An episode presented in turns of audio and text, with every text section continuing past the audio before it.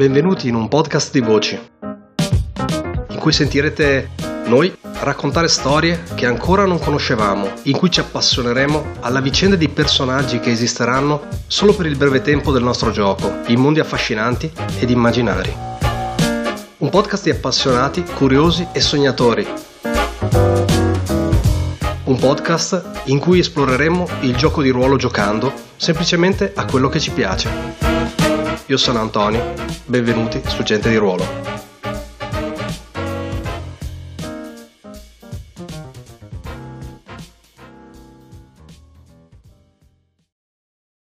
Buonasera a tutti, bentornati su Gente di Ruolo, io sono Antonio e questa sera giochiamo a Kaiser 1451. Sottotitolo del gioco Credi in questa guerra, un gioco di Helios Poo che condivide lo stesso libro fisico e cartaceo con un altro gioco che è Fahrenheit 1451, che invece è un gioco in solitario. Kaiser è invece un gioco da fare in compagnia, quindi con me questa sera ho un novero nutrito di giocatori che mi faranno compagnia in questa guerra. Con me ci abbiamo Dario. Buonasera. Fabio. Buonasera. E Nilo. Salve a tutti. Allora, andiamo a sfogliare un attimo quello che è il flusso di gioco, così noi lo ripassiamo e voi che ci ascoltate riuscirete a seguirci con queste informazioni durante la partita. Allora, la partita di Kaiser racconta la marcia di un manipolo verso la battaglia finale. Le informazioni di base sono che appunto c'è questo viaggio da fare, c'è un combattimento finale e questa forza militare è a servizio dell'imperatore, una forza, un'entità potente e folle per definizione del gioco. Noi, volenti o nolenti, siamo in questa guerra e dobbiamo seguirne il passo, seguirne il respiro. Come si gioca? Allora, si gioca, come molto spesso fanno questi masterless, a scene e ognuno di noi avrà una scena, un giro completo del tavolo compie un passo della nostra marcia.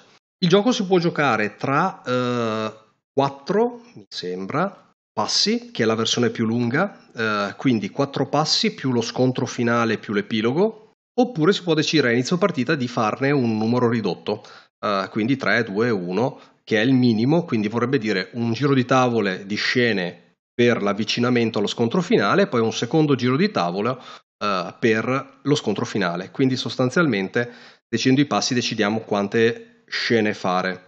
Per raffronto, Follow fa 3 giri, quindi se ne può arrivare a fare 5, più l'epilogo. All'interno di un passo, appunto, c'è una fase di setup del passo, che quindi sostanzialmente decide dà un vincolo a tutti quanti che è il sentimento generale del passo e poi all'interno del passo ognuno gioca il suo turno.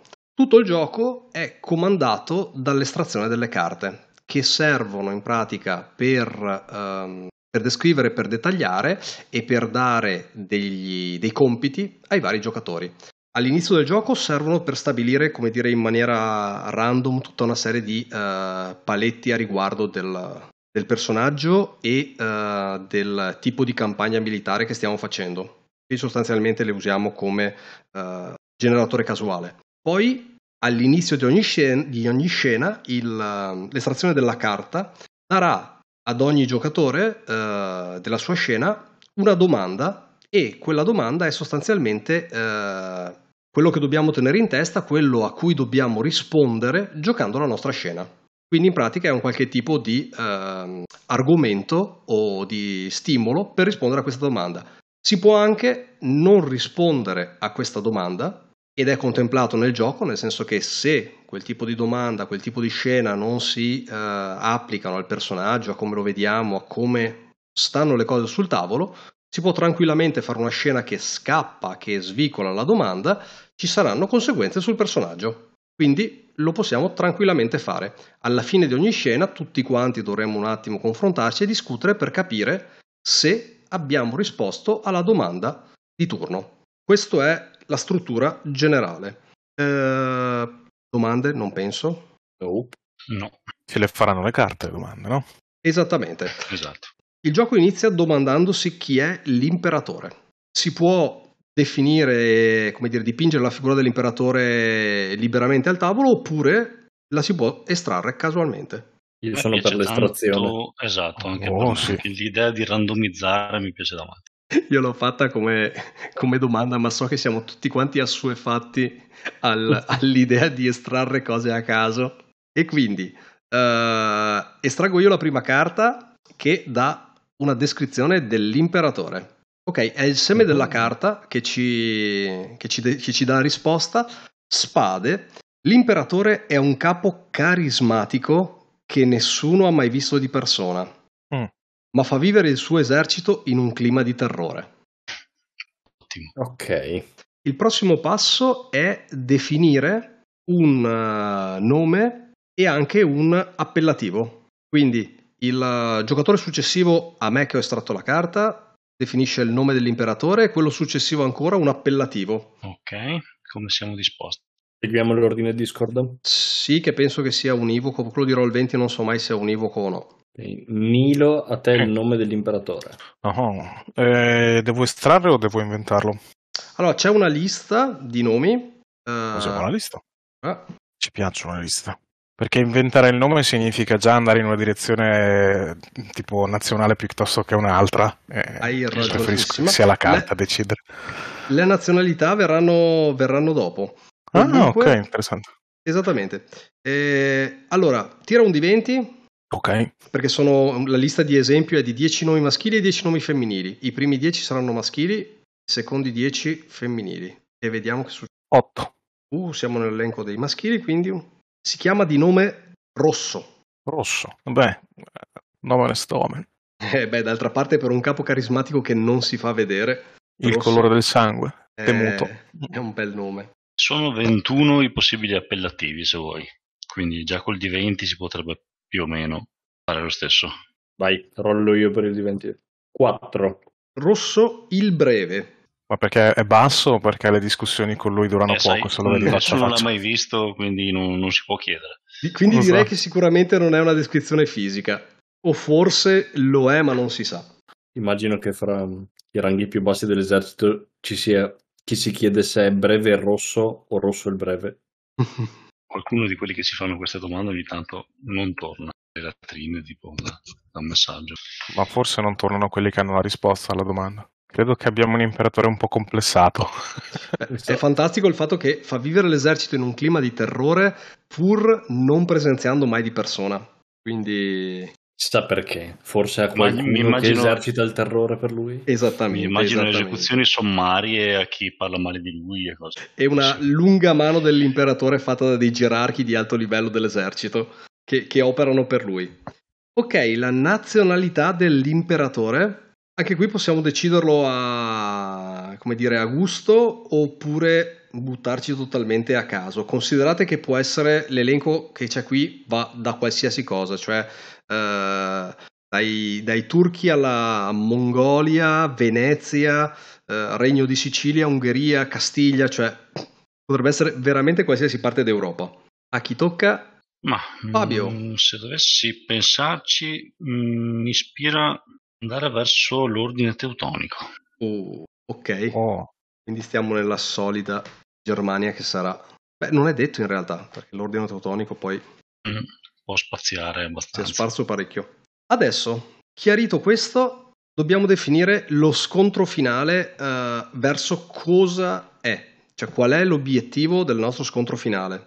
Fatto questo si definisce il luogo e le dimensioni dell'esercito. Quindi io vado tranquillamente a pescare casualmente un'altra carta. Ottimo. Oppe. Una città sacra. Una capitale da liberare o ripulire, roba da poco, ragazzi. Io proprio se devo buttarla lì, proprio già ce la vedo con città sacra da ripulire. Però ditemi se mi piacciono. Vai, dici il nome della città, perché mi sa che stiamo pensando più o meno la stessa cosa comunque. No, non voglio fare una cosa che sia realistica, non troppo per lo meno. Ho capito. Okay. Adesso tocca a te, Nilo, darmi il luogo dello scontro finale. Ecco, quindi... Però abbiamo detto niente di realistico. Allora no. Ma puoi anche stare sul realistico, nel senso che a me non capisco. Allora, diciamo questo: non ho intenzione di impelagarmi in riferimenti storici. Quindi, anche se è, come dire, storicheggiante, cioè è una crociata di qualche tipo, ma non staremo a dire che è la terza crociata per prendere Gerico. Sì. Cioè, ok, tutto lì, nel senso non ci incaponiamo troppo, però se è credibile a me va benissimo, nel senso che non dobbiamo per forza spingere fuori dallo standard. Sì, beh, io andavo con qualche tipo di... Visto che da quanto ho capito siamo nell'ordine teutonico e dobbiamo andare a ripulire o a liberare una città sacra, si parla di guerra santa e dunque sicuramente è un luogo lontano, è un luogo probabilmente orientale. Io te la butto lì che comunque in Germania c'è anche Colonia, che è dove riposano i re magi ed è cattedrale, come dire, molto importante. Se vogliamo, non perché, come dire, patteggi per questo, ma giusto per dire che città sacra potrebbe essere anche comunque tranquillamente in territorio nazionale, magari ce l'ha qualcuno che tu dici lui è un eretico, andiamo a... Effettivamente potrebbe essere anche interessante una guerra intestina, piuttosto che la solita guerra santa in Medio Oriente, effettivamente. No, ci sto, quello che dici tu. Mi piace anche perché comunque dopo determinare la dimensione dell'esercito potrebbe cambiare profondamente lo scenario.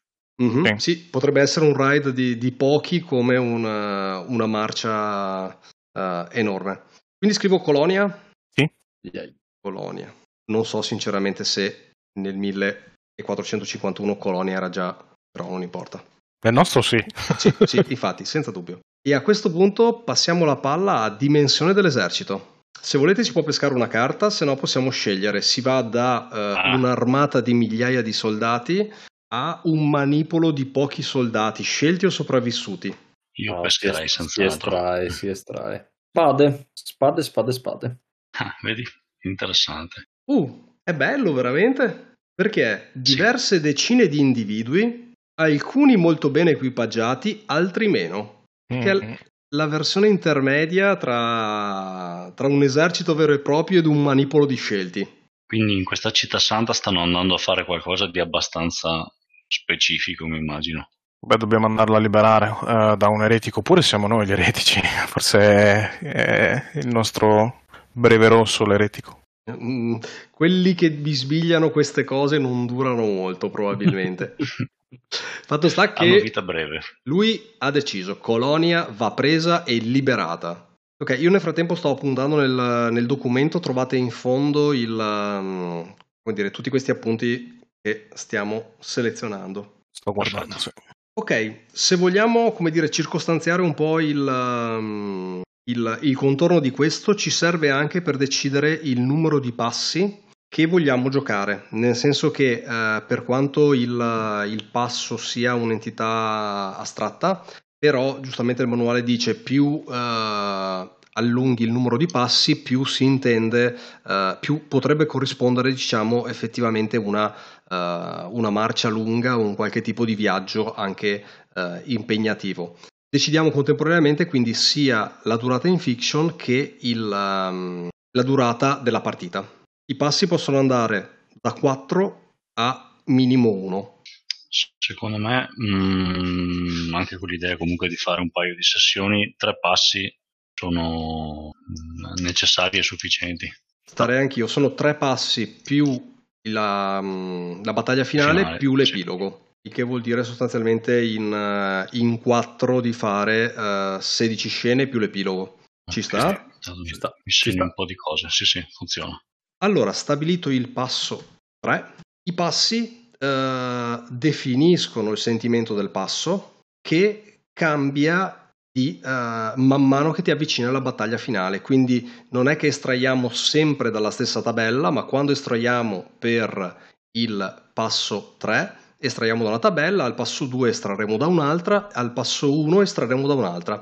Questo perché proprio man mano che ci si avvicina alla battaglia finale, il gioco ti dà una palette, diciamo, di sentimenti dai quali estrarre, che va a focalizzarsi sul fatto che alla fin fine ti stai avvicinando allo scontro allo scontro finale. Sostanzialmente la creazione del personaggio la si fa pescando una carta, dopodiché il resto sono scelte praticamente libere.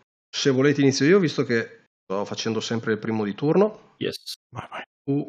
Ah no, scusate, ho sbagliato carta. Questa volta si prende invece dal mazzo figure. Sì, dal mazzo delle figure, che è quello con l'imperatore, ovviamente. Uh-huh. Quindi questo è un fante di bastoni. Mm. Sono un contadino coscritto, dallo sguardo attento e circospetto. Ecco, io si è capito che c'è la gente ben equipaggiata e quella un po' meno. Io un po' meno. Vado, dai. Una carta. Fante di spade. Che bello! Un corpulento cuoco con il viso e le mani deturpate da cicatrici. Ok. Fantastico, il cuoco ci sta sempre. Ma se siamo un gruppo di fanti. Fante di coppe, un arciere dai movimenti scattanti e senza un orecchio. A questo punto vediamo se riesco a trascinarla. Se non becchi un fante, Fabio, cioè, sei proprio feccia. Cioè. Re di bastoni. E scende il re. Che è un irrequieto alfiere con lo stendardo lacero di un altro esercito. Attenzione. Bello. E per il nome restiamo sul germanico. Dopodiché, nome, ci sono le liste infinite di nomi. Potete tranquillamente decidere da dove venite. Possiamo decidere anche che abbiamo, come dire, origini diverse, origini anche più lontane, perché potrebbe anche essere che... magari, non so, in base alla vostra iscrizione eravate di passaggio oppure eravate in prestito all'esercito per qualche tipo di accordo. Sicuramente io che sono un contadino probabilmente vengo da lì, quindi mi prendo un nome germanico. Anche io che sono un cuoco. Si può tirare i nomi giusto per sapere o sono numerati? No, ma li possiamo numerare. Ti dico quanto è lungo l'elenco. Ok.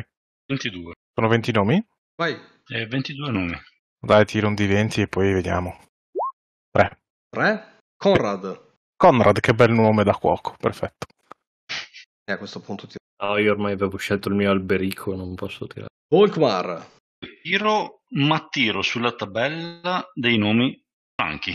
Un alfiere con un standard di un altro esercito ci sta. E sono un Mathieu. Che bello. È uscito a caso? Sì. Interessante, perché Colonia ce l'ha un po' di beef con, da quanto ho capito, con i francesi, sono lì vicino, sono proprio sul confine. Infatti mi ispirava, che ho la descrizione di qualcuno che era standard di un altro esercito, tra l'altro rovinato, che mi sa di tipo di ultimo sopravvissuto, qualcosa così. Oppure un trofeo di qualche tipo.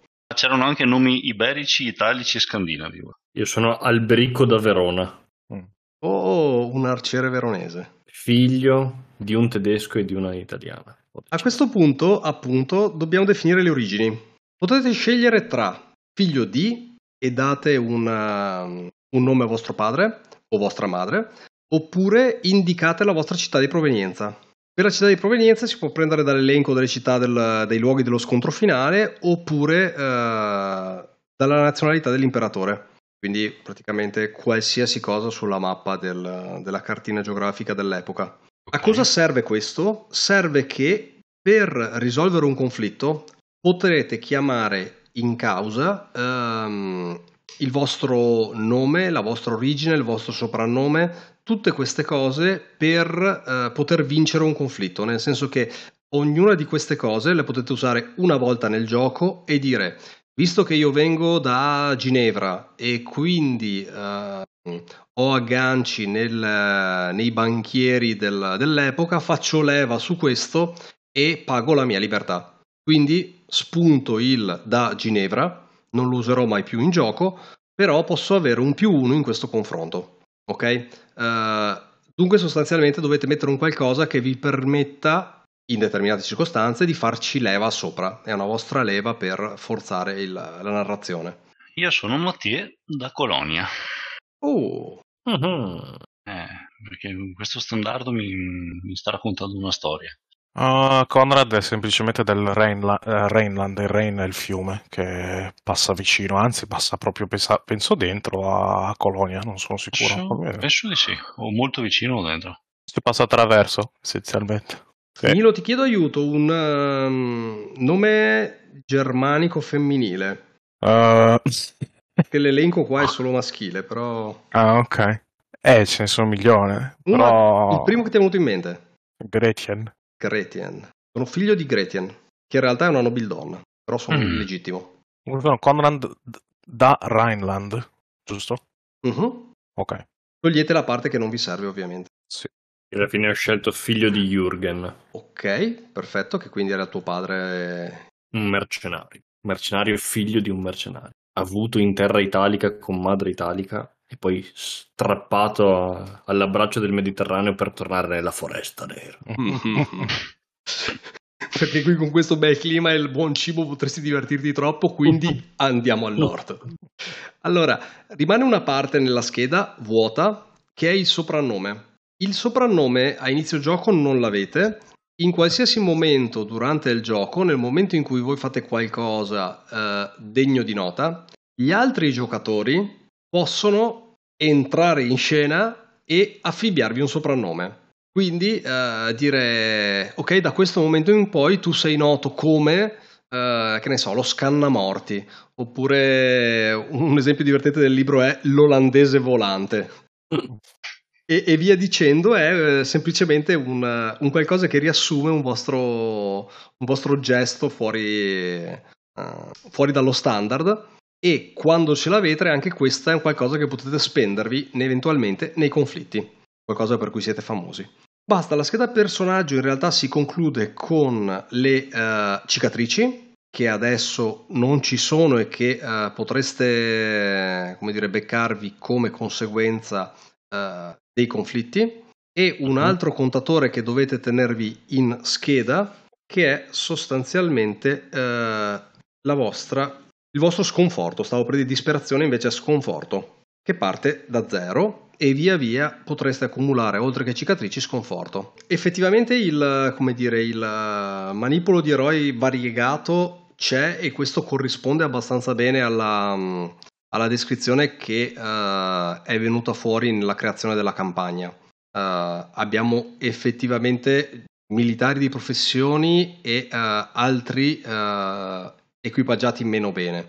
Abbiamo qualcos'altro da definire? Non so se va definito già ora, ma il tono dei vari passi va definito man mano, mi pare. Sì, il tono dei vari passi va definito come prima cosa all'apertura del passo.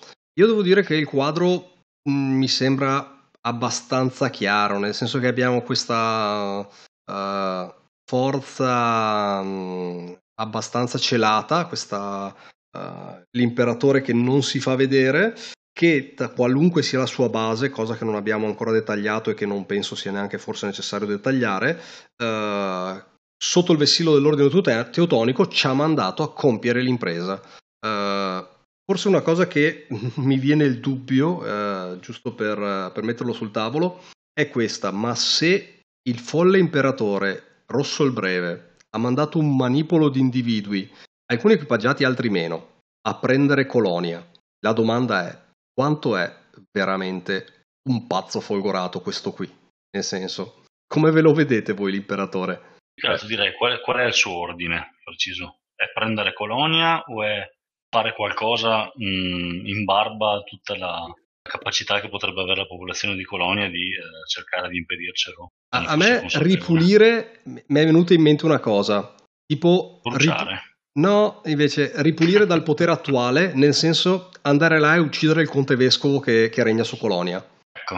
Così, perché è una città sacra e lui... d'eresia magari. Sì, perché... sì, una cosa del genere, dell'ordine teutonico, dice: quello è un infedele, lo togliete di lì. Tipo... Funziona, secondo me, che è una follia, perché 30 o 40 uomini che siamo magari non hanno alcuna possibilità di farcela. Però mi sa da pazzoide che dall'ordine, quindi si parte. E altra probabilmente non dobbiamo assediare la città, ma dobbiamo spodestare quel tizio lì, e dunque basta andare lì a ammazzarlo, no? Esatto, cioè tipo... mi immagino una città aperta addirittura, che potrebbe accoglierci potenzialmente, non necessariamente sentirsi assediata. Quelle cose che si entra da porte diverse e poi si fa il devasto quando sei in piazza principale. Siamo tutti buoni cristiani, certo che ci accoglieranno. Altra cosa, ma ha mandato solo noi perché è impegnato in altre cose con le sue forze, o in realtà magari siamo noi tutte le sue forze, nel senso che quanto è un reale imperatore che sta costruendo un regno, o quanto è semplicemente un folle visionario che effettivamente magari ha delle terre e dei, come dire, delle ricchezze, perché questo manipolo l'ha messo in piedi, però quanto oltre a noi si estende il suo braccio di terrore, secondo voi? Vuoi una risposta effettiva o una risposta secondo quello che sanno i personaggi? Direi percepita dai personaggi, che è più interessante. Se dovessi vederla dal personaggio, probabilmente è qualcuno che ha enormi forze di cui è difficile dare il conto, perché nessuno riesce a stimare di quanti mercenari, di quante compagnie, di quanti fedeli coscritti dalle sue terre riesca a fare il conto. Magari è una percezione completamente errata. Mm-hmm. Beh, d'altra parte è un capo carismatico e non si fa vedere, quindi ci sta che, come dire, si parli, si bisbigli di lui, ma si fatichi a mettere mano su quello che è il suo reale potere. Forse quello che stiamo affrontando è proprio un litigio all'interno dell'ordine stesso, in quanto a una domanda di fede o a un artefatto, qualcosa che è lì a Colonia, è controllata da questo antagonista al nostro tirante, mettiamola così. Fantastico, quindi comunque Colonia è sotto l'ordine teutonico, ma è una faida interna. E dunque si potrebbe rischiare di passare alla guerra intestina più totale e aperta, però si potrebbe anche risolvere in 4-4-8 solo noi paio di decine. Ci sta? E dunque siamo probabilmente nella calma prima della tempesta, ho la sensazione. Cioè, il mio personaggio tranquillamente, credo che per quanto ne sa lui, è semplicemente qui per i quattrini e perché è un cristiano, ok? Tutto lì, però in realtà per i quattrini. Ritorna Dario. Alberico ne ha visti tanti, ne ha serviti tanti, è solito fidarsi solo di chi vede in faccia. Questo qui è il classico riccone distante che manda chi può pagare a fare cose che... Cominciamo. Allora, bene, iniziamo definendo il primo passo, o meglio, il passo 3, perché è un countdown dal 3 verso lo 0 in cui ci sarà lo scontro finale. Chi si prende l'onere e l'onore? Va estratta una carta dal mazzo delle figure, il cui seme definirà il tono, il mood, per tutto quanto il passo. Quindi tutte le nostre 4 scene saranno con un sottofondo relativo a questo sentimento. Siamo in 4x4 estrazioni, quindi. Esattamente, quindi inizio io? Ok. No. Pante di spade, quindi al passo 3 spade vuol dire cura o disciplina. Spade è l'unico che vi permette una scelta all'interno dell'estrazione. Allora, lo scelgo io visto che ho pescato io, lo scegliamo insieme? Sei tu. Scegli cura. Io starei per disciplina. Perché abbiamo... Niente, mi fa click subito sul fatto che fa vivere il suo esercito in un clima di terrore e quindi disciplinami. Sì, ci sta. È la scelta semplice, però visto che dobbiamo iniziare partiamo con un qualcosa che sia immediato, secondo me. Bello come cambiano le parole dal passo, se si inizia col 4 per dire ci sono cose come speranza, giustizia, fede, fiducia, amicizia. E dopo via vedrete come cambia la palette man mano che si va in giù. Adesso con disciplina siamo ancora messi molto bene, siamo leggeri di spirito. Ok, scelto questo si va ad iniziare le scene. Come ci organizziamo? Facciamo che continuo a restare io il primo soldato di turno per questo passo e poi scaliamo per i prossimi. Quindi poi nei prossimi Nilo estrae per il sentimento e inizia come primo giocatore di turno e via così siamo tutti quanti primi una volta a iniziare le scene. Allora, impostazione della scena. Prima di tutto rileggere il sentimento del passo, ok, disciplina, stabilire la domanda del turno, quindi esco dal mazzo del destino ed è un 6 di denari. Non ho ancora letto l'elenco perché segno prima di tutto. E perché continuate a ridere sulla mia carta? Allora, le carte ve le segnate sulla scheda insieme con la domanda di turno perché se capita 2 volte la stessa domanda poi potete evitarla. Oh. Adesso capisco perché state ridendo. L'imperatore, come ha comprato o guadagnato la tua fedeltà? bello e anche abbastanza ok. Datemi un attimo. Carino perché il tono disciplina. Vediamo come ha raddrizzato sto contadinotto. Difficile di incastrare la domanda del turno e il sentimento del turno, devo dire, perché ho delle idee, però devo arrangiarle. Allora, vediamo di definire il tempo atmosferico, che magari mi aiuta a capire. Giro un'altra carta del destino, ed è un 5. Colonia direi che sta nella tabella delle aree nordiche, il che vuol dire nuvole gonfie e scure. Allegria dilaga. In altre parole fa bel tempo a Köln. Esatto. E soffia un vento stabile dal nord verso sud. Dunque un vento freddo. Ah, una cosa che ci torna utile dopo, adesso perdonami, non so se l'hai già citato, ma dimmi. Le scene sono in ordine cronologico, non ci sono flashback, sono sequenziali. Ecco, giusto. L'unico momento... Non è un montaggio, è proprio dritto, sì. L'unico momento in cui potete fare un flashback è quando la carta che fa la domanda del passo corrisponde nel seme alla vostra carta sulla carta persona, sulla scheda del personaggio. Quando vi ho detto che è importante segnarvi la carta è per questo motivo qui. Se e solo se avete lo stesso seme potete saltellare in giro per il tempo fregandovene della continuità. Quando e dove? Allora, quando? Sono le ore più buie della notte, quindi una cosa come le 4 di mattina, un orario veramente, veramente infame. Stagione? Stagione, secondo me stiamo marciando in primavera, perché è un buon periodo per andare a fare guerre. E quindi il cielo è nuvoloso, ma poco cambia, nel senso che semplicemente le nuvole tagliano via la luce della luna e la luce delle stelle. C'è un fuoco al centro dell'accampamento e in scena c'è ovviamente il mio personaggio. La scena non è al centro dell'accampamento, ma nelle periferie di questo, probabilmente mi immagino l'accampamento costruito nei pressi di una fattoria, di un qualche tipo di casolare che abbiamo probabilmente preso come base temporanea, però siamo in troppi per stare tutti quanti al coperto, quindi siamo appoggiati a questa vecchia stalla, forse mezza decrepita, e abbiamo costruito questo campo temporaneo intorno. Io sto montando la guardia e insieme con me c'è Conrad. Oh. Che probabilmente si è svegliato da poco con l'obiettivo di cominciare a preparare la colazione molto mattutina prima di levare le tende, e un altro coscritto come me, probabilmente un po' più giovane e un po' più idealista, che do a ditemi voi chi vuole questo PNG tra Dario e Fabio. Dario tendenzialmente è un po' più idealista di me, magari. Sì, beh, più che altro l'altro personaggio sarà poco idealista, quindi mi prendo io il giovinastro così. Ok, si apre la scena.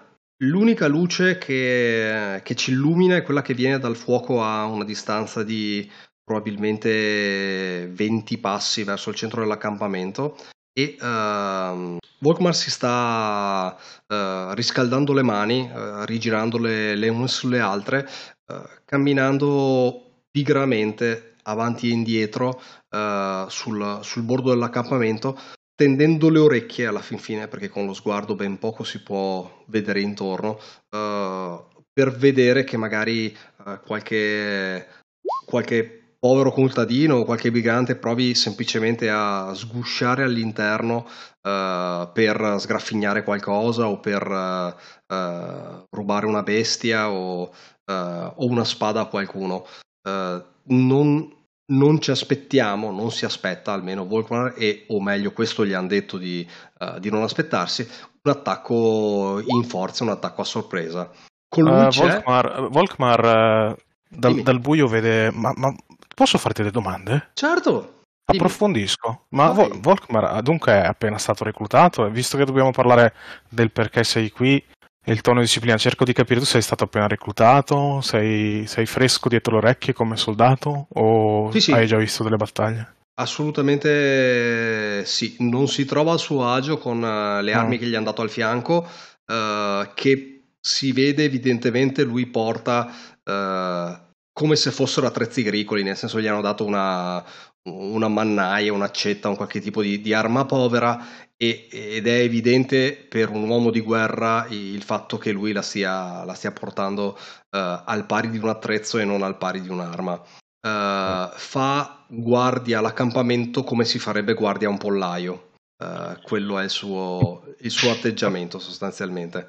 Te la butto lì, se posso. Vai. Non so se funziona così, però Volkmar vede un movimento losco, da quanto ho capito nervoso e tutto quanto, e vede un movimento losco, e vede un'ombra di un omaccione avvicinarsi alla sfera di luce traballante del fuoco. E sembra avere una persona o qualcosa in spalla.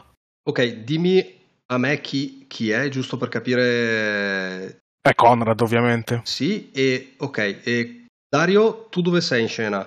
Io mi immagino Lucas, scritto con la K. Ok. Mi immagino seduto a qualche passo da te. Non so se siamo stati presi dallo stesso villaggio, nella stessa occasione, se ci conosciamo o no, questo. Ah, dimmi tu. Lascio a te che sei... No, dimmi tu, assolutamente libero per me. Ah, ok, ma allora magari sì, siamo... Per quanto di cerchie diverse, siamo stati raccattati nello stesso giro di contrade. Mm-hmm. Quanto meno. E non sono palesemente il più intelligente della nidiata, tanto che sto con l'accetta in mano, tentando di affilarla su un sasso, convinto che basti passare la lama su qualcosa per affilarla, e sto stridendo con qualche piccola scintilla di tanto in tanto. Ok, Volkmar si irrigidisce e dando le spalle a questa figura muscolosa, cosa che non dovrebbe fare, dice: Lucas, qualcuno da questa parte, fermi il rosso, questo accampamento è del rosso, non potete avvicinarvi. E c'è un con le mani sacco. Goffamente, scusami, va a cercare l'accetta che ha al fianco e se la pone di fronte al petto. Ecco, c'è un grosso sacco che, quando la figura arriva sul delimitare della luce, cade a terra, si apre rumorosamente.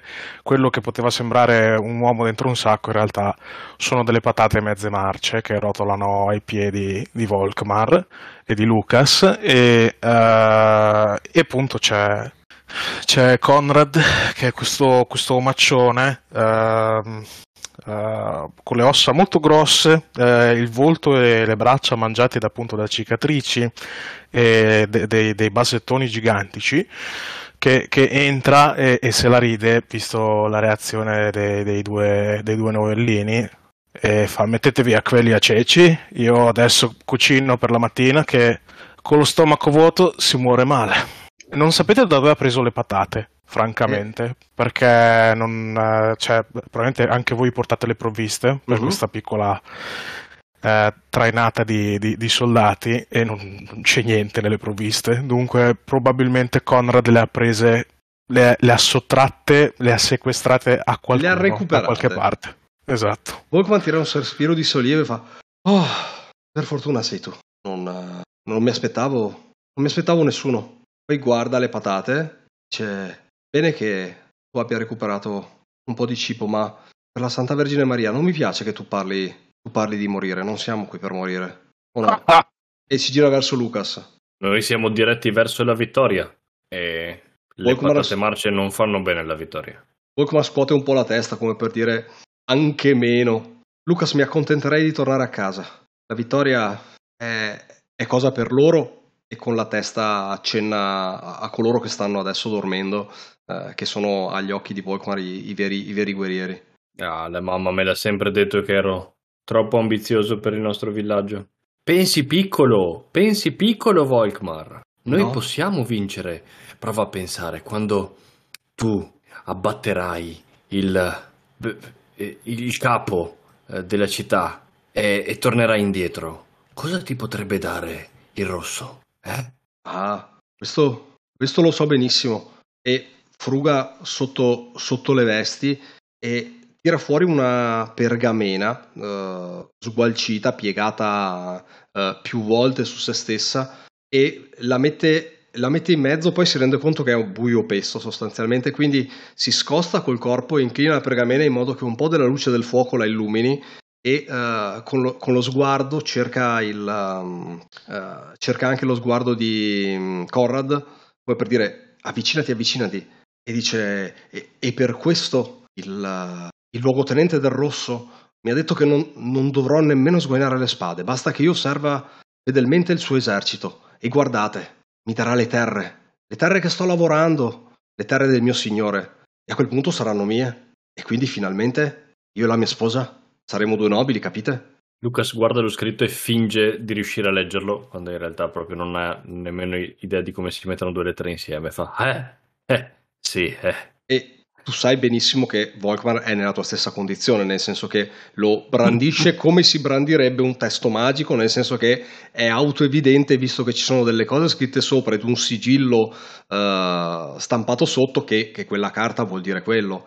Ma come dire, è pura magia. Ma Conrad sa ma sai leggere, ragazzo? No, ma non, per non bisogna saper leggere per possedere la terra. Per quanto tu sai, quella può essere la lista da spesa. Ma no, non è possibile. No, vedi? Ma non farebbero mai. C'è il sigillo. C'è il sigillo, il luogotenente ha messo il sigillo del Rosso. Ma voi sapete leggere? Ma certo. Ecco, diglielo tu Lucas, che c'è scritto qui. Ma lascialo stare, è il cuoco che a forza di patate marce si è marcito il cervello. Le guardie del Rosso sono persone nobili, e i nobili non mentono. Piega il foglio di carta, lo mette di nuovo nel giusto accore che porta. Tu via, non dobbiamo perdere tempo qui a parlare col cuoco. Il nostro turno di guardia durerà fino all'alba, e poi dovremo metterci in marcia, Lucas. Quindi torniamo a fare il nostro dovere. Non ci pagano per stare qui a chiacchierare con i cuochi che non capiscono. No, assolutamente. Torno alla mia accetta io. Deve essere affilata per quando attacchiamo. Ti guarda. E Conrad si mette a spelare le patate, sospirando e scuotendo la testa. Fa, voi avete tutti grandi ambizioni. Sta parlando con se stesso ormai. Voi avete tutti grandi ambizioni. Io mi accontento che quello che non viene depredato non sono io. Se guarda le patate e incomincia a spellarle. Se ne è seduto su un sasso. Sagge parole di un cuoco. E basta. E Volkmar si rimette tutto quanto impettito a fare il suo turno di guardia per quel che è la sua scarsa competenza della tattica e della vigilanza notturna, fino a che l'alba non illuminerà di nuovo le terre, e a quel punto poi si rimetterà in marcia, nonostante abbia dormito tipo 2 ore in tutta la notte. Chiudo qui la scena. Bene, nulla da eccepire. Dobbiamo fare delle domande, tipo? A fine turno sì. No, in realtà si prosegue. Allora, a fine turno, aspetta, la prima domanda da fare invece è... credo in questa guerra... Oh. Ovviamente voi ci credete. Posso dirti che non so se è così scontato se Volkmar crede in questa guerra, nel senso che lui in realtà non ha nemmeno idea di bene di cosa si vada a fare. Difficile pensare che abbia un'opinione matura su questa cosa, però di sé direi che per adesso sì, nel senso che è... Come dire, lui la prende come se fosse un po' il suo mestiere. L'hanno cacciato a fare questa cosa, gli hanno promesso qualcosa, quindi ok. E poi per quel che lo riguarda probabilmente c'è gente più istruita di lui che ha chiare le cose, e dunque, visto che loro dicono, noi gente semplice si fa. Quindi direi di sì. Tutto sommato lui non si pone troppe domande. A voi dire se ho risposto alla domanda del turno. Direi di sì. Sì. Ok, perfetto. A questo punto, nuova scena. Quindi sta a Nilo pescare una carta e pescarsi una nuova domanda. Ok, dunque mazzo del destino, giusto? Sì. L'unico, se la domanda l'ha già fatta con un altro personaggio, la dovete tenere. L'unico modo per scartarla è se l'avete già fatta voi. Allora, asso di spade. Che vado sotto spada e poi leggo cosa? 1. L'asso vale 1. Chi ti ha salvato la vita o la reputazione? Questa è la domanda. Domandone. E devo anche capire il tono è sempre disciplina. Il tono è sempre quello, disciplina, e considera che visto che tu hai un fante di spade e la carta è di spade, puoi settare la scena anche in un passato antecedente all'inizio della missione. Oh, carino, vado indietro, allora se posso, vado semplicemente indietro all'inizio di questa scorribanda, magari dove l'esercito è più grosso, dove non siamo semplicemente noi paio di decine con gli uomini d'arme, i contadini che li seguono, il cuochi e banda bella o brutta, però appunto parliamo dell'esercito e Conrad non ne fa ancora parte. Conrad, devo capire anche il luogo nell'ordine, allora sì. Elenco delle domande per stabilire la scena, pescare la domanda del turno, poi scegliere il tempo atmosferico, stabilire il tempo atmosferico. Stabiliamo il tempo atmosferico, allora dai. Devo tirare una carta? Sì. È sempre quello del destino, giusto? Sì, sì, sì, dall'1 al 7. Ok, ed è il 5 di coppe. Di nuovo, nuvole gonfie ed scure. Certo, bel tempo qui quello. Certo, nella tabella delle aree nordiche posso dirti che penso che sia il migliore delle evenienze. Qui dunque ho libertà del momento. Oppure il momento lo decidi tu, il quando lo decidi tu, sia come momento del giorno, sia come locazione temporale, cioè quanto è passato in prima o dopo rispetto all'ultima scena. Il dove della scena, personaggi in scena e poi vai. Vabbè, è difficile capire se siamo di mattina o di sera o in mezzo al giorno perché è così nuvoloso, è semplicemente grigio. E le nuvole sono nerastre, quello che ci si può sperare è un grigio un pochettino più chiaro che magari lascia trapelare qualche raggio di sole ogni tanto, che comunque va a illuminare una scena abbastanza orrorifica perché piove a dirotto, piove orizzontalmente quasi, e la gente si sta tirando di mazzate, si sta tirando di spadate, di fendente, volano bracci e teste. Questo è un piccolo villaggio fedele a chi è in controllo di Colonia in questo momento. È un piccolo villaggio sul Rhine ed è il villaggio natio di Conrad, e lui è un cuoco di una locanda che sta bruciando e lui è davanti a questa locanda. Ha combattuto con i difensori, ovviamente ha in mano questo grosso mazzone chiodato che usa anche come mestolo, ormai è l'unico cimelio di questo momento che ancora possiede, perché lo usava per fare la guardia alla sua locanda e buttare fuori qualche ubriacone. Ovviamente i difensori del villaggio hanno perso perché sono stati sovraffatti da questa ondata del Rosso il Breve e la sua gente. Io credo che ci sono tutti, tranne possibilmente il personaggio di Antonio, tranne Volkmar, perché Volkmar è stato reclutato, tra virgolette reclutato, chi lo sa, più tardi.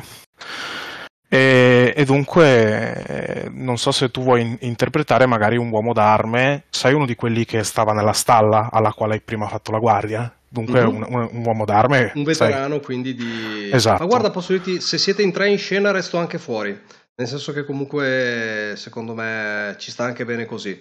Semmai, se c'è bisogno di una voce fuori dal coro, so che posso entrare con qualcuno dallo sfondo, ma vi lascio partire a tre se dici.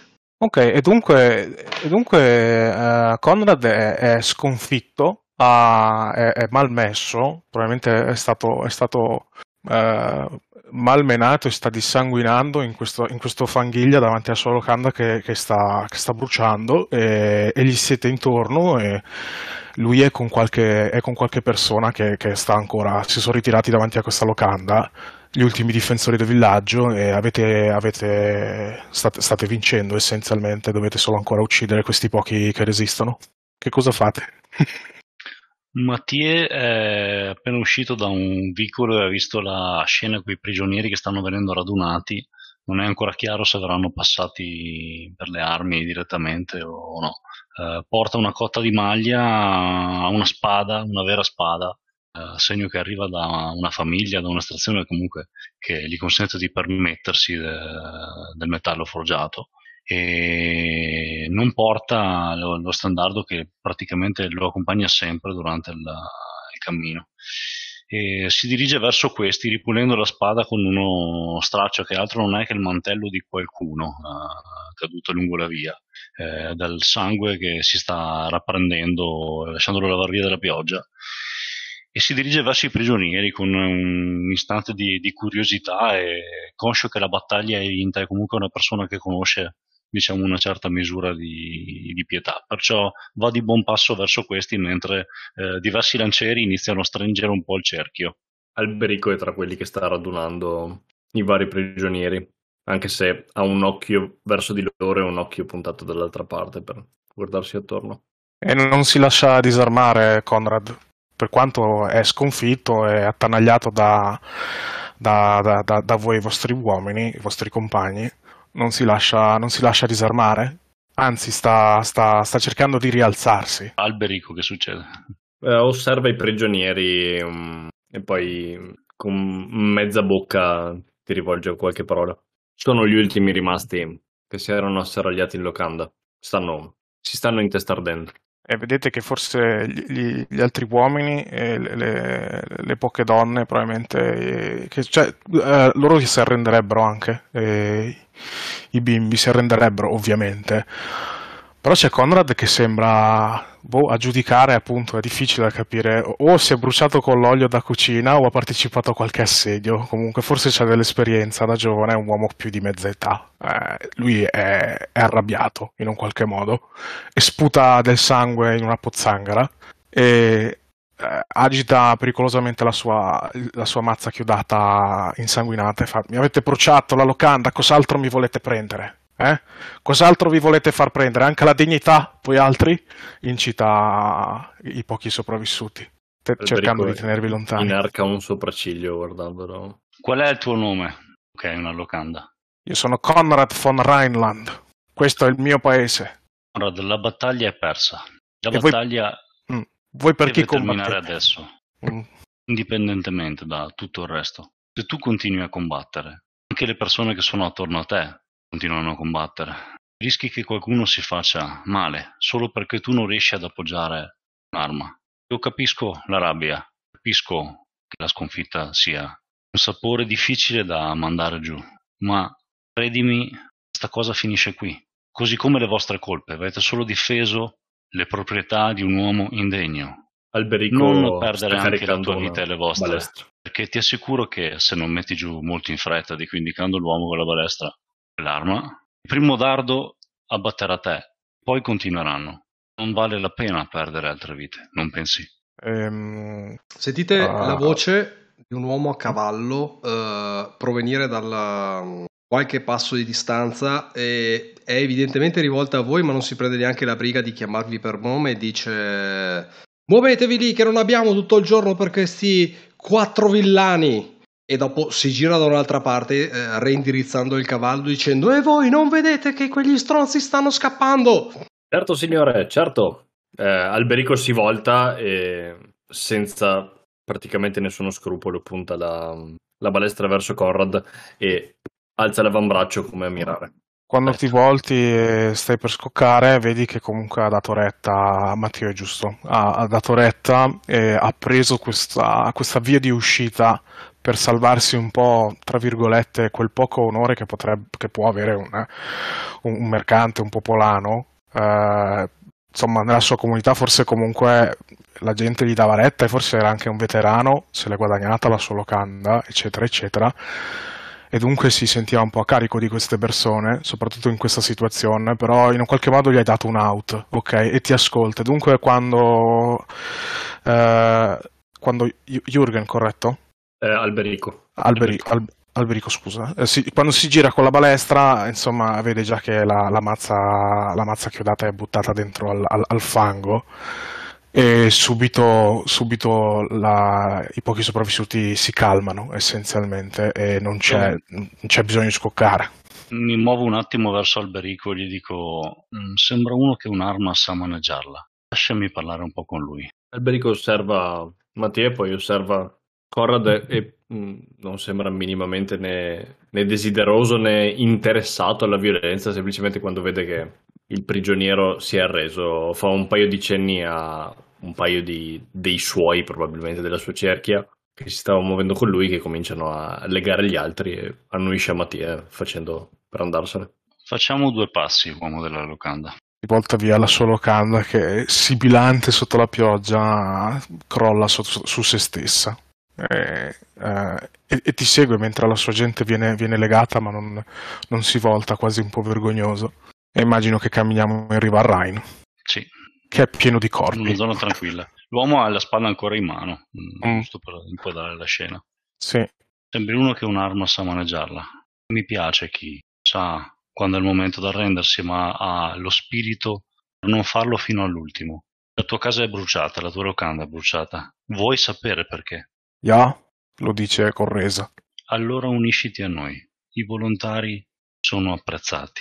Saresti perdonato, non saresti in prigioniero, avresti razioni, la possibilità di marciare e di vendicarti non noi, che non abbiamo fatto altro che compiere l'inevitabile, vendicarti dell'uomo che, spregevole, ci ha costretto a marciare su di voi. Ha fatto in modo che poste voi il suo scudo, mentre egli, nelle sue belle sale, si cinge di torri e banchetta, mentre coloro che gli devono obbedienza muoiono per lui e vedono le proprie case bruciare. Quest'uomo, ostile agli uomini, nemico di Dio, vieni con noi, impugna un'arma e aiutaci a fare ciò che è giusto che venga fatto. Tu fai questo discorso, è bellissimo, sensato, anche carismatico. Però Conrad c'ha i pugni stretti mentre cammina con te, anche probabilmente molto lentamente, come per dire siamo a qualche passo dal villaggio, non è che siamo così lontani. In realtà tu gli fai tutti questi discorsi idealistici e cose del genere, ma semplicemente Conrad, come uomo vissuto, prende al balzo la possibilità che gli dai e ti dice: io so come funziona questo gioco. E dice: va bene, verrò con voi per non... mi unirò alla vostra causa per non essere travolto, per non affocare nel fango. Ancora una volta devo guadagnare la mia libertà. Sorrido senza aggiungere altro. E vi siete guadagnati un cuoco. Scena che sfuma nella pioggia, nel fango e nelle impronte che lasciate camminando sulla sponda del Reno. E secondo me la scena finisce qui. Sì, direi che più che bene. Ho risposto alla domanda del chi mi ha salvato la vita o chi mi ha risparmiato l'onore. Certo, direi proprio di sì. Ma la vera domanda è: tu credi in questa guerra? A questo punto no. No, cioè. Ok, quindi se tu non credi in questa guerra, devi aumentare il tuo sconforto di un punto. Ok. Tornati ha bruciato la locanda. Sì, per adesso sono un po' succhivalano. Crede in te, Conrad. Sì, infatti. Non ti devi credere a lei, crede lei in te. Se la risposta è no, spiega in una singola frase il perché, come se fosse una riflessione interiore, aumenta il tuo sconforto di un punto. Sì, ok, ha aumentato lo sconforto e alla fine Conrad non ha mentito, cioè lui lo sa che in queste cose o vieni travolto o diventi quello che travolge. L'uomo il mondo è un posto violento e gli uomini per sopravvivere devono essere violenti in quel modo, dunque lui si unisce a questa onda che sta andando verso la colonia. Perfetto, e in scena abbiamo anche scoperto che un filosofo, un dottore di lettere ce l'abbiamo nel gruppo. Dario. Mazzo del destino. Date. Draw one. Un 6 ti spate. Di chi puoi fidarti? Bello. Per un personaggio cinico come il tuo è una bellissima domanda. Cazzarola. Di chi posso fidarmi? Questo è disciplina. A rileggere il sentimento del passo. Disciplina. Stabilire, ok. Il tempo atmosferico. Prima estraggo una carta. In questo caso è un 4 di bastoni. Non ho la tabella sott'occhio, quindi dovrete aiutare. Un 4 vuol dire pioggia battente. Ah, che strano.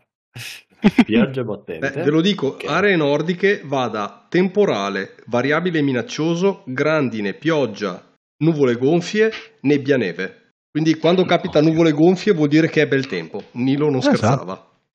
A parte che ho fatto piovere, cioè le nuvole sono partite gonfie, poi ho fatto piovere, però vabbè, il cielo piange.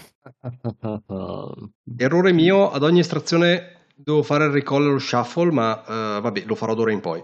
No problema. Sei di spade, di chi puoi fidarti? Allora, piove a dirotto. È il tramonto, con un sole che arrossirebbe l'orizzonte se non fosse per la coltre di piombo e pioggia che ci circonda. È passato una buona decade o più dall'ultima scena di guardia con Volkmar e Lucas, e il grosso manipolo si è appena insinuato un po' come un serpente all'interno di una nuova piccola congrega di case. Chiamarlo villaggio sarebbe quasi un complimento troppo grande. Siamo tutti in scena perché siamo stati tutti reclutati, quindi se ve la sentite siete lì e potete intervenire quando volete. E Alberico, insieme a un paio dei suoi, sta trattando con quello che sembra essere il capo di questa piccola comunità. Ci sono il vecchiardo con cui sta parlando, un paio di ragazzi giovani, e si vede qualche figura affacciata a un paio di scuri, ma niente di che. Siamo riparati sotto una piccola tettoia di uno di questi edifici che si contano sulle dita della mano comunque. Ok, ci dobbiamo spartire i PNG, nel senso che sicuramente se stai parlando col vecchio, qualcuno deve fare il vecchio del villaggio. Mm-hmm. Direi solo il vecchio. E chi è che mi sembra più vecchio tra di voi? Ma palesemente Fabio. Ovvio. Fabio è vecchio in questo. Ok, Volkmar se è presente, è probabilmente presente in scena semplicemente perché questa è un po', come dire, si ritrova in mezzo alla gente della sua estrazione, quindi ti è a fianco in qualche modo da fare da mediatore culturale, se sapesse cosa vuol dire cultura. Sì, poi in generale probabilmente Alberico, che è tra gli unici professionisti del manipolo ristretto, si porta dietro con sé quelli più grossi. Uh-huh. Banalmente, per fare un po' più di impressione ai villeggiani. Il twist di cui Alberico di sicuro non si accorgerà, e che lascio a voi, è che ci sono alcuni uomini armati con i vessilli su drappi logori di Colonia, che stanno lentamente caricando delle balestre al riparo sotto la pioggia dietro alcuni degli edifici. Faccio una domanda, c'è stata una battaglia per insinuarsi qui, oppure noi siamo entrati, no, semplicemente viaggiando? Siamo entrati lisci lisci. Ok, quindi non ci reputiamo ancora in terra nemica, insomma, non ne abbiamo avuto avvisaglie. No, diciamo che, per dare una nota off, era un percorso vagamente obbligato, nel senso che era prevedibile che ci si fermasse, se non in questo, in uno dei villaggi qui attorno. Mm-hmm. Sì, però diciamo, l'altra domanda è, fino a qui abbiamo mai sguainato le armi? No, direi di no. Ok, perfetto. Forse è anche per questo che Alberico lascia cadere un po' la guardia. Siamo solo noi, comunque il drappello di tra virgolette comando, le paio di decine di uomini, ho capito? Esatto. Perché ci siamo già avviati. Questo Nilo rimarrà per sempre sostanzialmente, sì. A meno che dei flashback. Sì. O a meno che qualcuno non voglia nella sua scena ridurre ancora più i numeri dicendo che siamo un sottogruppo che si è staccato per qualche motivo. E non solo, ecco, diciamolo così, in questo momento a parlare sotto la pioggia battente di sicuro non siamo tutti, alcuni saranno rimasti a sistemare con i cavalli, e con i carri, i tendaggi e tutto quello che deve essere, diciamo, approntato. Vecchio, la questione è semplice. Abbiamo semplicemente bisogno, gentilmente, di un po' di ospitalità. Ci basta una stalla, un tetto sopra la testa. Il vecchio, che avrà una 50ina d'anni, non di più, già abbastanza venerando il periodo decisamente, gli trema pesantemente una mano appoggiata a un bastone di legno scuro, e vorrebbe biascicare qualcosa, ma il labbro è leggermente storto, non sta evidentemente bene. Annuisce, ma l'atteggiamento è nervoso, impaurito, cosa peraltro insomma abbastanza possibile considerato il nostro numero e le armi e quant'altro. Fa un cenno come di seguirlo senza aggiungere parole, caracollando, aiutato da un uomo di una quindicina d'anni più giovane, che gli somiglia anche probabilmente il figlio, si sposta verso la via che separa questi pochi edifici e fa un cenno con la mano. Il problema è che lo fa quando ormai sei coperto e non lo fa a te. È un cenno sbrigativo e altro che vede qualcun altro, però per pura prospettiva, qualcun altro della compagnia. Ditemi voi chi. Ma probabilmente c'è lì vicino comunque anche Conrad. Se siamo sotto un qualche tipo di edificio, probabilmente si è messo al riparo per il suo reumatismo che non va d'accordo con la pioggia. Sembrerebbe un cenno sbrigativo rivolto verso qualcuno tra le varie figure presenti, ma qualcosa nella po' d'esperienza da soldato non clicca, non ti torna probabilmente. Non serve che ci facciate da guida in questo splendido esempio di cultura borghese contadina, basta che ci diate una dannatissima capanna, vecchio. Stalla, dice semplicemente con le labbra impastate che faticano a formare la parola, e di nuovo si gira, stavolta abbastanza palesemente, verso una direzione, e la sensazione è che stia cercando di accelerare il passo, ma che la zoppia e le condizioni fisiche non troppo buone lo stiano un po' mettendo in difficoltà.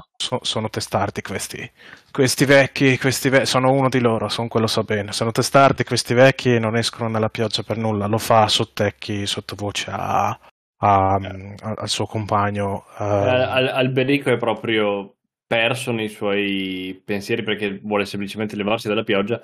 Si insinua sotto questa andando a seguire il vecchio e non si accorge minimamente di uno degli uomini armati di balestra che per primo si sporge oltre un angolo. Sta per scatenarsi quella che di lì a poco sarà una vera e propria battaglia. Alberico non ne ha la minima idea. Volkmar, che era lì sostanzialmente con Conrad, è lì come al solito molto titubante e con lo sguardo di un topo in un fienile, lo sguardo nervoso di un topo in un fienile, no? Ne ha visti di approcci del genere e sa che o la gente accetta di rinunciare a buona parte dei loro scarsi possedimenti con le buone, altrimenti va in male e le cose vanno in peggio. Quindi è in realtà, adesso come adesso, è abbastanza rasserenato dalla reazione dell'anziano, che sembra accettare con quasi eccessivo buon grado questa richiesta, quando la diffidenza di Conrad quasi lo offende, nel senso che diceva: una volta tanto che ci va bene, tu devi andare a metterci lo zampino. E proprio per questo si guarda intorno, come a dire: ma non lo vedi che non c'è niente di cui cazzo. Sto per scoccare. Esattamente. Okay. Allora, Conrad si è accalcato quasi al vecchietto, visto che c'ha così tanta fretta ed è così tanto agile e vispo per essere un vecchietto anche lui, insomma. E l'idea è che quando scoccano, questa è la mia idea, ok? Cioè lo prende come scudo umano e scuda i suoi compagni col vecchietto. Okay. Volkmar invece non ha, come dire, non ha tempo di reazione, se non alla fin fine urlare. Ma quasi un urlo disarticolato, nel senso che non è che neanche urla agguato o cosa del genere, è proprio tipo un "ah!", che è la prima cosa prima che il dardo sibili nell'aria. Va bene, dal mio punto di vista la scena si può chiudere con il corpo del vecchio che viene trafitto dal primo dardo, un attimo di panico e di lì il caos che si scatena sotto la pioggia, con gente che combatte, scivola nel fango, sangue che si mischia alla pioggia. Una scena ben poco cavalleresca e molto sporca, con Alberico che si è risparmiato un dardo nel polmone sinistro che di sicuro non avrebbe fatto bene. Cavallo è una cosa da signori, noi siamo appiedati. Ok, stavo ragionando se vale la pena aprire un conflitto per vedere se qualcuno si fa effettivamente male. E questo qualcuno sarebbe in realtà solo il personaggio di Dario, perché si può aprire un conflitto solo contro il personaggio di turno. Ci può stare? Ci proviamo. Ok. perché al peggio ci scappa una cicatrice che secondo me potrebbe essere sensata, visto che, come dire, eri in prima linea, stavi tenendo la trattativa ed eri il bersaglio principale. Infatti, cioè, quasi quasi non me la sentirei neanche di obiettare. Dai, facciamolo, perché effettivamente la scena è, sì, è concitata, quindi il mio no è semplicemente con il no, scatta una battaglia e un secondo quadrello come dire, mirato a te, prova a ferirti. Quindi, per giocare il conflitto, andiamo ad estrarre carte. Fammi controllare un attimo bisogna stabilire la posta e le conseguenze nel caso tu le fallisca. Secondo me non è cioè la conseguenza che io voglio chiamare in causa non è macroscopica, nel senso che non è veniamo cacciati da questo villaggio a calci, è semplicemente che avremo delle perdite, tra cui tu in primis puoi essere ferito. Okay. Una sanguinosa scaramuccia essenzialmente. Sì, ma io immaginavo quella mezza dozzina di uomini lasciati praticamente di guardia, che così all'improvviso effettivamente qualcuno possono portarlo con sé.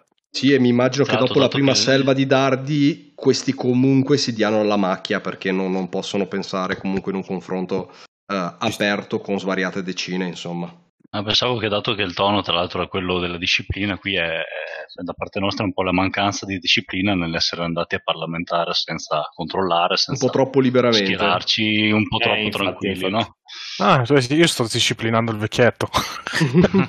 Sì, voleva essere proprio una mancanza dei vecchi e cioè una mancanza da parte dei professionisti e un miglioramento da parte dei giovani. Ah, quindi estraiamo uno contro uno? Allora, sto un attimo leggendo. Tu potresti, volendo, accettare direttamente il conflitto oppure rifiutarlo, e a questo punto si va ad estrarre una carta dal mazzo delle figure. Io sono per il caos. Un attimo che... Carte. Giusto per capire, potresti anche invocare un tuo nome? O esattamente, dopo la pesca... Dopo la pesca, considerando che le figure sono solamente 8, 9 e 10, fante, cavallo, cavaliere, re, giocarsi il più 1 o più 2 è effettivamente comunque impattante. Quindi io metto in tavola una carta per l'opposizione e do un cavaliere di coppe. Dario, a te difendere il tuo personaggio. Ah, un cavaliere di spade. Se il soldato di turno ha un valore uguale o inferiore, perde il conflitto e prende una cicatrice. A meno che non voglia rilanciare. Lo farà spuntando una delle caselle della scheda. Ok. La tua descrizione... Dato che siamo proprio in questa situazione di parità, l'essere figlio di mercenari è quello che in situazioni come questa effettivamente ti risparmia un organo interno della perforazione. Nel momento in cui l'agguato effettivamente si svolge e il cuoco per primo interviene a salvarmi da uno dei dardi, c'è quel kick, quel click dell'istinto effettivamente da mercenario, da guerriero, le milioni e milioni di volte che suo padre lo ha bastonato sulle dita o sulla schiena al termine di esercitazioni o esperienze negative, ed effettivamente riesce a cavarsela risolvendosi senza ferite. Aspetta, ti ricordi della volta che hai fatto il percorso ostacoli e ti sparava tuo padre dietro dardi veri dicendo: ti ricordati la manovra zig zag? Esatto, la famosissima manovra zig zag di Jürgen. Ok, perfetto. Probabilmente, come dire, ti cadi a terra a corpo morto finché i dardi volano più alti, e rotoli sul fianco cercando copertura fino a che Conrad si muove con copertura garantita dal vecchio, che ormai ci abbandona. E addirittura con scaltrezza, vediamo così, mi fingo colpito e morto per qualche istante, tanto sotto la pioggia battente non si capisce nulla, e di lì poi riesco a il tempo di ricaricare la balestra. Esatto. Perfetto. Quindi abbiamo anche giocato un conflitto e chiuso la scena. Domanda: credi tu in questa guerra? No. Ok, se no aggiungi un punto di sconforto e spiega in relazione alla scena la tua motivazione con una breve frase, come se fosse un pensiero del tuo personaggio, un monologo interiore di una frase. Siamo un manipolo di disperati nelle mani di un pazzo. Calzante, drammaticamente preciso. Dobbiamo chiedere ancora la domanda se ha risposto o meno a... Certo, ha risposto alla domanda. La domanda era no. Di chi ti puoi fidare. Qui è l'asco, a voi. Non lo so, secondo me non lo sa ancora di chi può fidarsi all'interno del manipolo. Beh, forse dei suoi compagni. Il fatto che il cuoco si è dimostrato capace, tutti si sono mossi, ma c'era un interesse al difendersi, diciamo al preservarsi. Sì, tutti quanti. Effettivamente, diciamo questo, sai, non c'è stato un gesto, come dire, non c'è stato un gesto dichiarato di fiducia. Il passo in più, no? Sì. Nei confronti di qualcuno del tipo, io lo faccio perché mi fido che tu mi guardi le spalle. È stato un po' incidentale e ha generato probabilmente forse un qualche tipo di fiducia, però... Uh-huh. Io lo tradurrei in una cicatrice, giusto? Sì.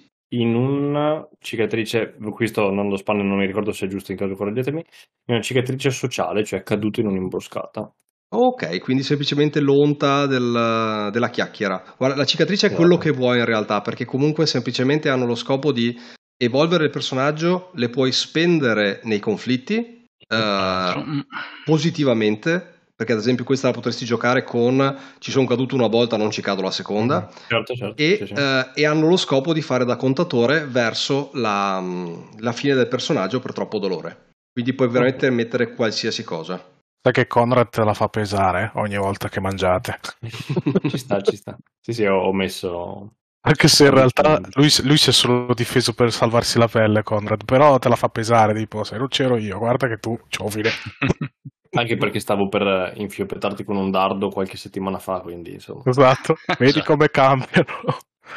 Vedi come cambiano. Ok, Fabio, l'ultima scena dell'atto terzo sta a te. Ok. Allora, è il mazzo del destino ed è un 5 di denari. Perché ti stai nascondendo? Ah, bella. Sempre più misterioso questo araldo con uno stendardo malmesso che non è il nostro, di nome francese, e si nasconde. Ma veramente cade sul bagnato. Adesso tiriamo il tempo atmosferico e vedrai che piove. Allora, il tempo atmosferico è sempre su questa, vero? Sì. Spade 1-1. È tabella perché non ce l'ho sotto mano quella. Ce l'ho io tempo atmosferico. Allora, aspetta, sì. Temporale con tuoni e fulmini. Che è anche appropriato alla scena probabilmente. D'accordo. Mattina ci siamo mossi nell'ultimo paio d'ore dopo aver smobilitato il campo, arrivando a una borgata che fa da zona di servizio a un monastero, qualcosa di abbastanza vecchio e che ha comunque mura e cose che potrebbero dissuaderci dal tentare di approcciarlo in maniera meno gentile. Vi sono anche 2 o 3 belli edifici, però, e quando la pioggia si è fatta insostenibile abbiamo deciso di muoverci verso di questi, cercando di attendere un istante perché le poche cavalcature, i carri iniziavano ad affondare e a non muoversi più, e anche gli uomini già sono provati dalla marcia, non era il caso di aggiungere qualche ora in queste condizioni. Sono presenti in questo particolare istante, che avviene una decina di minuti dopo che ci siamo fermati, tutti, molto semplicemente. È un caso che tutti e tre, nel muovervi in questa sorta di pezzo di porticato dell'edificio, mentre qualcuno della compagnia si è fermato a chiedere se potevamo semplicemente ripararci dalla pioggia, sembra che chiunque sia il padrone di casa di questo edificio, che sa di abitazione non dico nobiliare ma comunque abbastanza ricca, abbia fatto in modo di garantirci perlomeno di poter spostare i carri sotto la copertura. Quindi, vi siete tutti quanti mossi? Certo. Io devo approfondire giusto per capire la scena. Giusto che siamo in tanti e quindi ci serve uno spazio abbastanza ampio, mi sto immaginando che ad esempio hanno aperto i portoni e ci hanno dato il chiostro, quindi c'è ad esempio questo porticato proprio su quattro lati e noi come dire abbiamo trovato copertura, abbiamo messo i carri sulla ghiaia dell'aia e stiamo aspettando lì, quindi siamo in qualche modo all'interno di un qualcosa ma all'esterno dell'edificio. Sì, al contempo sì, è perfetto.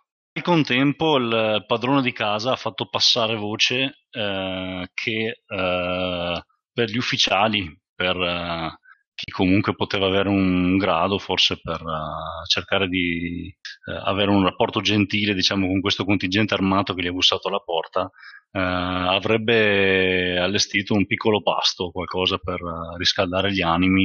E Mathieu è stato incluso in questo piccolo manipolo, anche se non vi è ben chiaro perché, ma al contempo non lo ritrovate all'interno dell'edificio, ma semplicemente voi tre, che bene o male avete scambiato qualche parola nella giornata di ieri e perciò nel chiostro vi siete un po' avvicinati l'uno all'altro, avete preso una porta laterale su una sala che semivuota, ha un paio di botti, sembra non vi sia nessuno, e vedete che Mathieu è su una porta che dà apparentemente verso una locale cantina e sembra indeciso se scendere in questa o no, e non è evidentemente nelle sale del padrone di casa, e vi lancia un'occhiata come uno colto sul fatto, piuttosto evidentemente in condizione d'agitazione.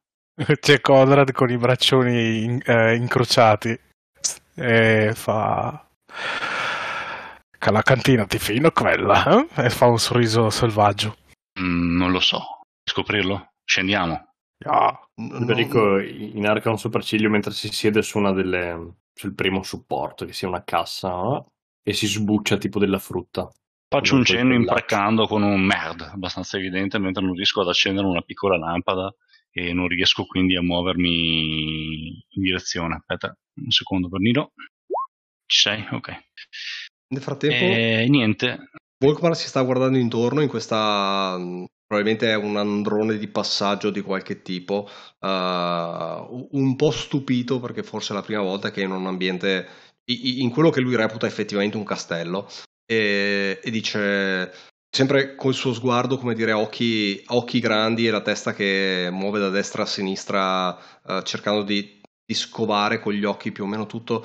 Anche se quella fosse la cantina, non penso che il padrone di casa sarebbe contento se andiamo a prendere il suo vino. Non voglio rubargli il vino. E quella porta dietro di te, e si gira verso Conrad.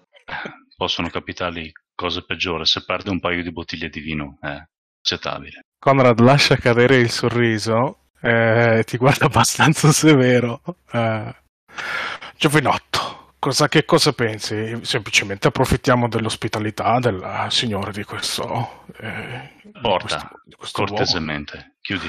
Ma voi, signore, non dovreste essere ai tavoli del signore? Non mi andava la compagnia di chi c'è al piano di sopra, mettiamola così. Mi guarda capendo, nel senso, non capendo cosa vuoi dire, dice blasfemi? No, miscredenti? No. Ma un vecchio socio in affari di mio padre. Non vorrei dover dare spiegazioni sulla mia attuale occupazione, mettiamola in questa maniera. Sarebbe fastidioso per le conseguenze. Perciò, da buoni compagni, prendete una bottiglia di vino, chiudete quella porta e parliamo del perché questo uomo arricchito non è... c'è il rumore di proprio la porta che si blocca, tipo ti mette davanti una sedia sopra le scale, poi immagino che scendiamo. Una bottiglia o due. Questa notte ho sette. C'è Conrad che va a guardare le annate, ma questo vino è strano, non capisce, c'è roba con nomi strani, non capisce, roba francese questa. Ma voi francesi ci capite di vino, io ti dà del francese così, perché tu intanto c'hai anche l'insegna, esatto, poi lo dai a sentire che sei di provenienza. Sorprendi un po' del fatto che l'alito del giovane uomo sa già un po' d'alcol, non l'hai mai visto bere. E invece Volkmar beve ma con molta moderazione, perché a un certo punto ve lo dice anche che questi vini da nobili non sono come i vini della campagna, quelli che sono i vini onesti che si possono bere mangiando e poi si può tornare a lavorare. Questi vini da nobili sono i vini che tu li bevi e poi non puoi più lavorare, perché se vai a lavorare t'ammazzi. Questi puzzano di sangue, lo assicuro io. Dice dopo averne bevuto mezza bottiglia. Conrad, se prendete una bottiglia e siete timidi, vi schiaccia un'altra bottiglia in mano, dice 2 mani, 2 bottiglie. Sentite, la mia paga di questa settimana. Diciamo un regalo per i miei compagni di bevuta. Se questa bevuta non c'è mai stata e se io non ero qui. Certo, anche, sì. Anche tu mi piace, anche tu mi piace. Le famiglie sono cose strane, dico sorridendo e borbottando qualcosa in francese che immagino nessuno capisca.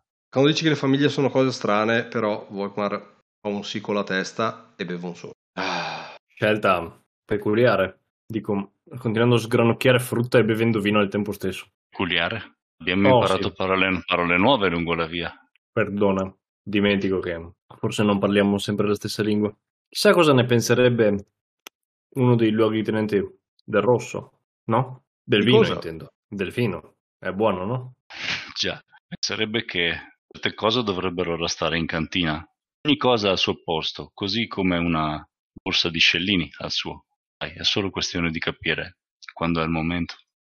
Conrad fa un po' il provocatorio, tu stai facendo similitudini, giri in giro con le parole, come l'hai fatto da quando ti conosce Conrad, e Conrad taglia dritto e ti dice sì, ogni cosa al suo posto, è francese, che cosa ci fa qui? Ok, questa cantina è francese, però siamo in Germania.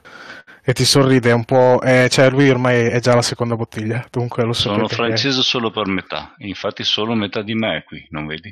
Ah, quella metà mi piace.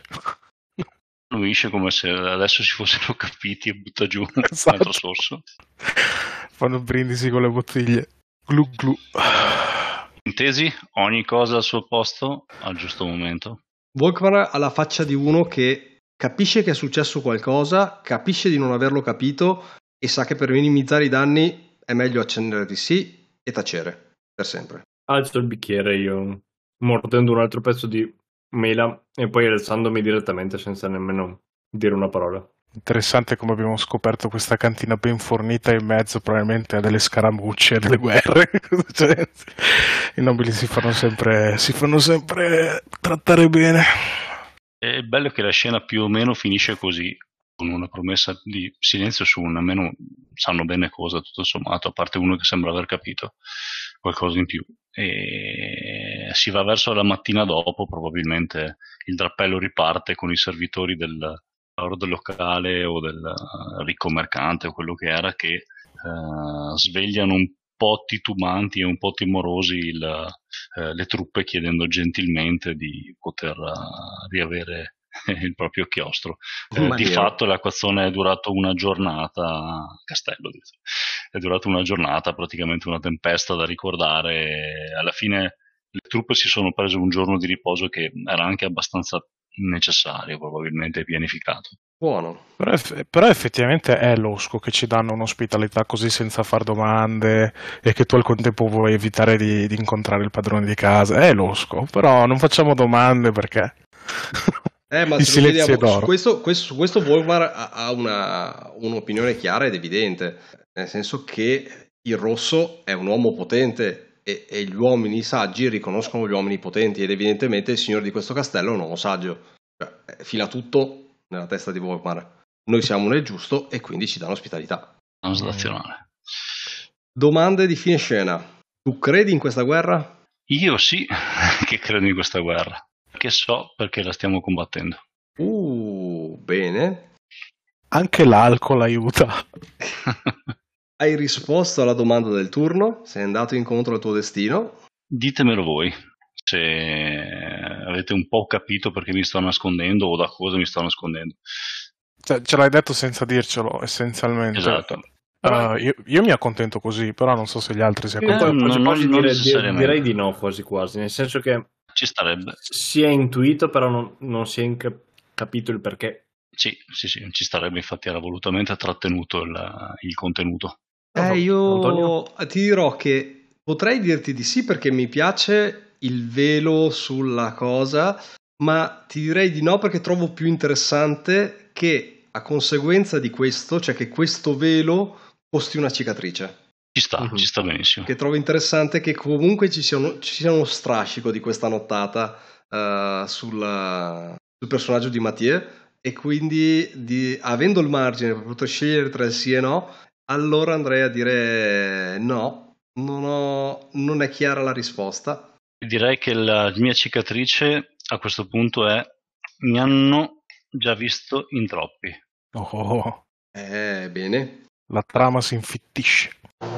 Mathieu è il nostro interrogativo, è il punto di domanda nel nostro assetto del gruppo. Abbiamo finito questo, il passo. Tutti quanti abbiamo fatto una scena, abbiamo concluso il passo numero 3. Gente di Ruolo è un podcast indipendente, nato per intrattenere e divulgare l'amore per il gioco di ruolo, sviluppato e prodotto da me, Antonio Rossetti. Potete rimanere in contatto con questo progetto su Facebook, Instagram e alla mail gentediruolo@gmail.com per commentare, criticare, chiedere e suggerire. Sarete sempre benvenuti. Se questo progetto vi piace, fatemelo sapere, fatelo conoscere, datene una mano a diffonderlo. Ma soprattutto, fatevi un favore, non smettete mai di giocare.